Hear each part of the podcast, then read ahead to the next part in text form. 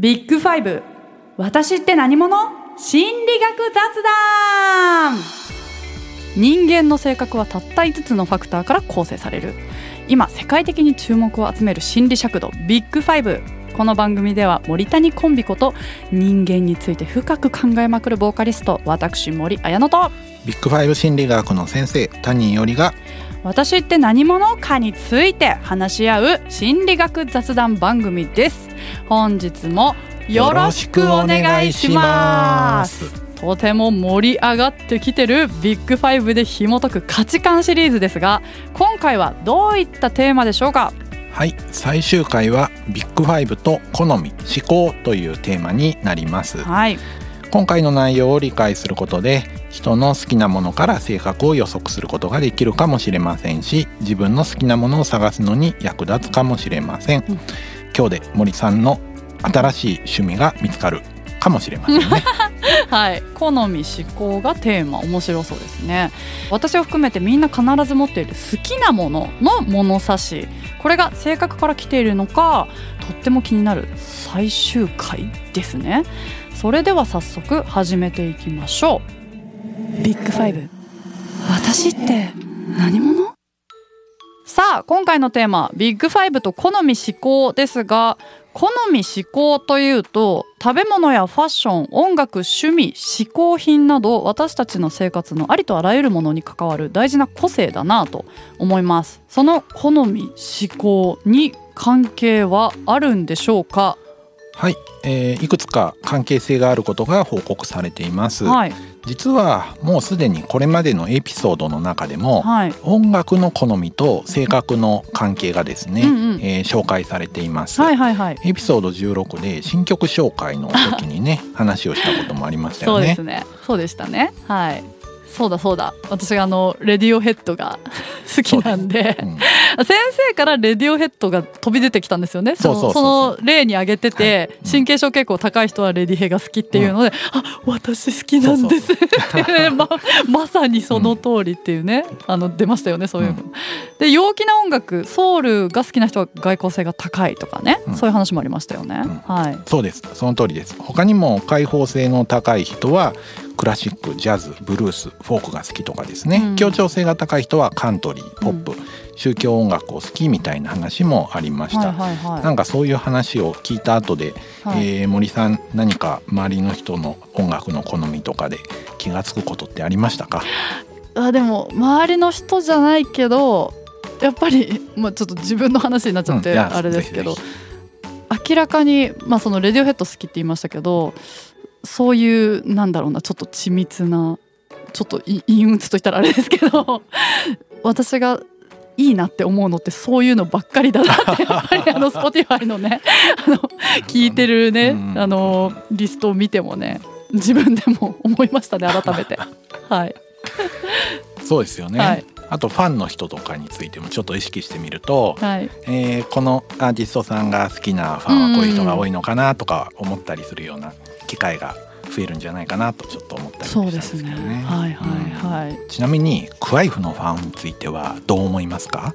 いろんな方がいるのはもちろんなんですけど、えーっと私みたいに なんだろうな音楽を聴いて泣くとかそういうのを求めてるタイプの人割といるなって思っててライブに行って泣きたいじゃないけど、心震えるみたいな。でそれがその楽しいっていう方向じゃない方向っていうかそのうん。なんかそういう感じのファンの方結構いるなとは思っててただ、えっと、私たちその名古屋グランパスのね、うん。サッカーのオフィシャルソングやらせてもらってるからそっちで知ってくれた人は結構やっぱ声出して一緒に盛り上がりたいみたいな。だから何で知ってくれたかっていうの結構あるなと思いますね。自分たちの曲の中でもやっぱりそういうアッパーでうん。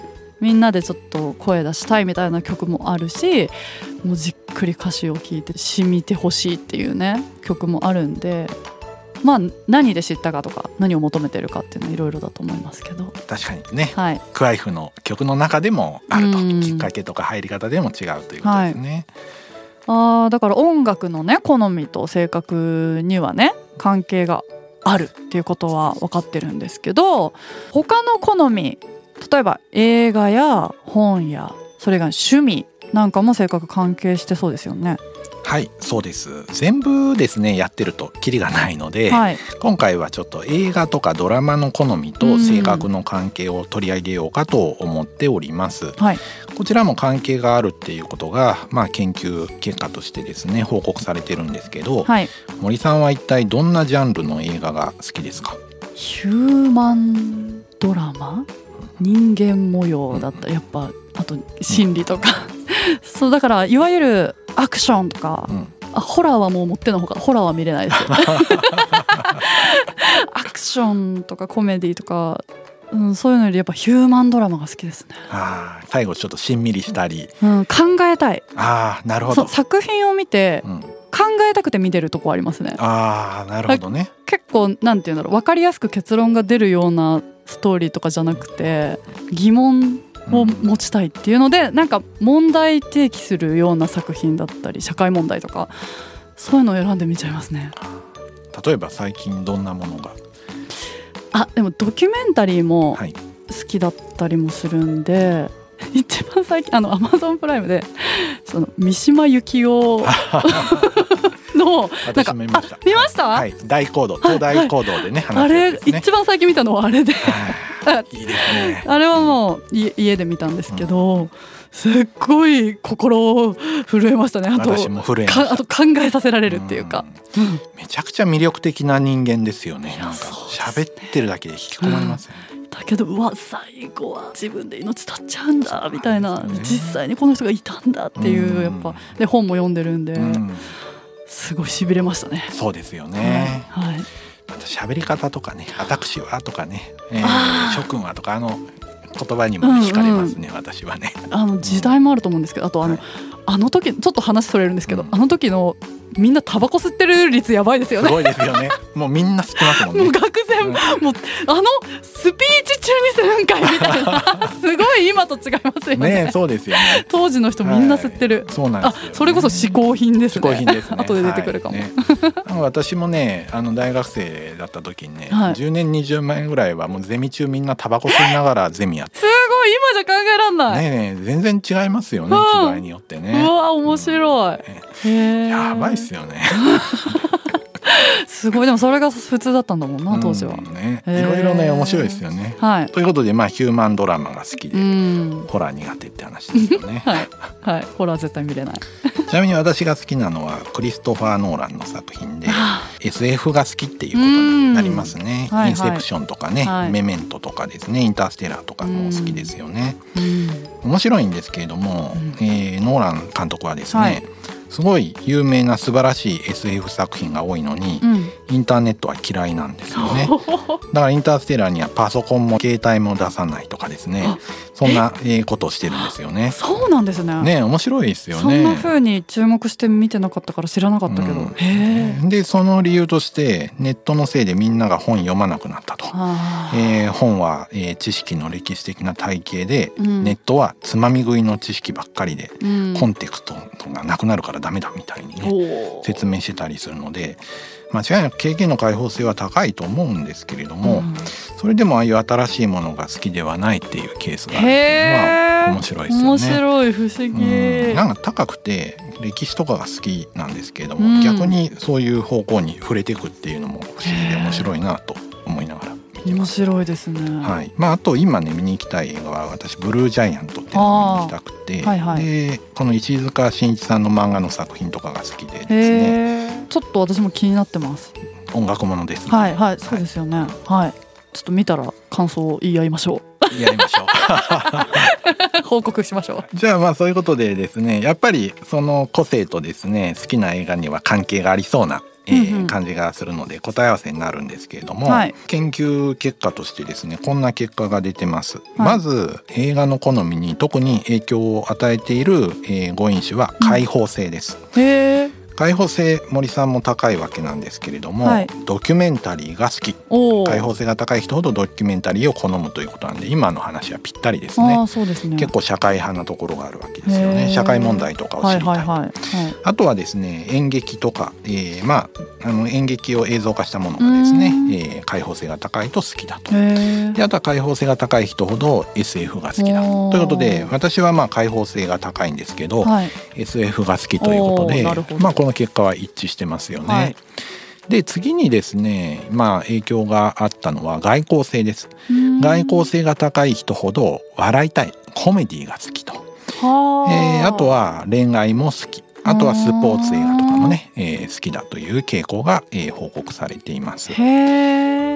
で次にですね協調性、まはい。あ協調性高い人は優しい人とかね、うんうん。えー対人関係ではトラブルが比較的少ないわけですけれども、やっぱりヒューマンドラマとか友情とか、あとは恋愛とかが好きだったりします。うんうんそしてまあ協調性が高い人ちょっと優しい人はね、うん。ホラーが好きでないとあいう、えー傾向があるので、へーまあ、森さんもそういうところがもしかしたらあるのかもしれないですねう。んあとあんまり関係が実はありそうでないのが勤勉性と神経症傾向であんまり、えーたくさんの、えー関係性はないっていうことが分かってます。強いて言えばまあ勤勉性高い人は、えー恋愛ものとかヒューマンドラマが好きということなんですけれどもあんまり関係性は強くない。で神経症傾向も SF があんまり好きじゃないっていうことが、えー出てるんですけどこれも関係性は弱いので経験の開放性と外交性、まあ、協調性の影響が多いのかなという印象ですね。これあのコメディあの外交性高いとコメディ好きっていうの私その映画でコメディ映画あんま見ないですけどお笑いが大好きなんで お笑い番組はむっちゃ見ますね。バッチリ合ってますね。はいそうですね、は映画とは違うけど、うんそうそうそうそこはすごい合ってますね。だから三谷幸喜監督のね、うん作品なんかは外交性好きな人が笑いに行くのかもしれああないですね。そっかそっか、なるほど。ということでまあちょっと研究結果も報告したんですけど意外とやっぱ分類が難しくって、うん。あの混ざっちゃうのがね多いですよね。うん。例えば「まあ、スラムダンクは、あはい。えースポーツの映画とも言えるんですけど、うんうん。結構人間模様も描いてるから、ね、確かに。ヒューマンドラマでもあるし、まあ、ロマンスもちょっとあるので、ね。ね、恋愛の要素もあるので。ちゃんとかね、はい そうでしたねそうだからね分類も単純にはいかないですよね。あー確かにそうですね。ううんんうんうんうん。大体なんかね、えーアクション映画の中には恋愛要素とかも入りやすいし友情ものとかもね入りやすいですよね。はいだからね簡単にちょっと分類がいかないところもあると思いますね。あとちょっとここではね、えー調べきれてはないんですけど価値観ともやっぱり関係しますよね。はい。社会思考人間関係を重視する、えー価値観が高い人まあそういう人はやっぱヒューマンドラマが好きでしょうし、うんえー理論派理論思考の価値観を持っている人理論が大事だっていう人はね SF が好きだというね関係性もきっとあるんじゃないかと思います。なるほど。先生 SF 好きではい、理論思考ですよね。はいあ、すごいそこちょっと納得しました。へえ。で芸術うん。肌だったらうんやっぱりちょっとアーティスティックな内容も好きなのかもしれませんし、うんうんそういうドキュメンタリーでちょっと社会的なものに興味があるのかもしれないですね。はい。へえ、そっか。じゃあそうですね。ああいうネットフリックスとかアマゾンで今いろいろ見れるじゃないですか。やっぱ何を選ぶかがね分かりやすく出そうですよね。そうですね、はいはい、将来的にはねそういうデータも出てくるかもしれないんですけれども、あんまり調べてもね出てこないので、へーえーもっとね、えーこういうのも、まあ、企業の情報なのでねうん公開されていないことも多いんですが、そっか。調べてみるとね多くのことが分かってくるかもしれないですね。はい面白いですね。というわけでちょっとねお時間が来てしまったのでこの続きはまた次回に持ち越しです。次回もお楽しみに。それでは一旦さようなら。ビッグファイブ私って何者？心理学雑談では月額500円でサポーターを募集していますサポーターになっていただいた方には番組オリジナルステッカーをお送りして月1回の収録の一部を見学してもらいながら質問にも答えていこうと思います詳しくはこのエピソードの概要欄からチェックしてください。あなたもこの番組の輪に入りませんか？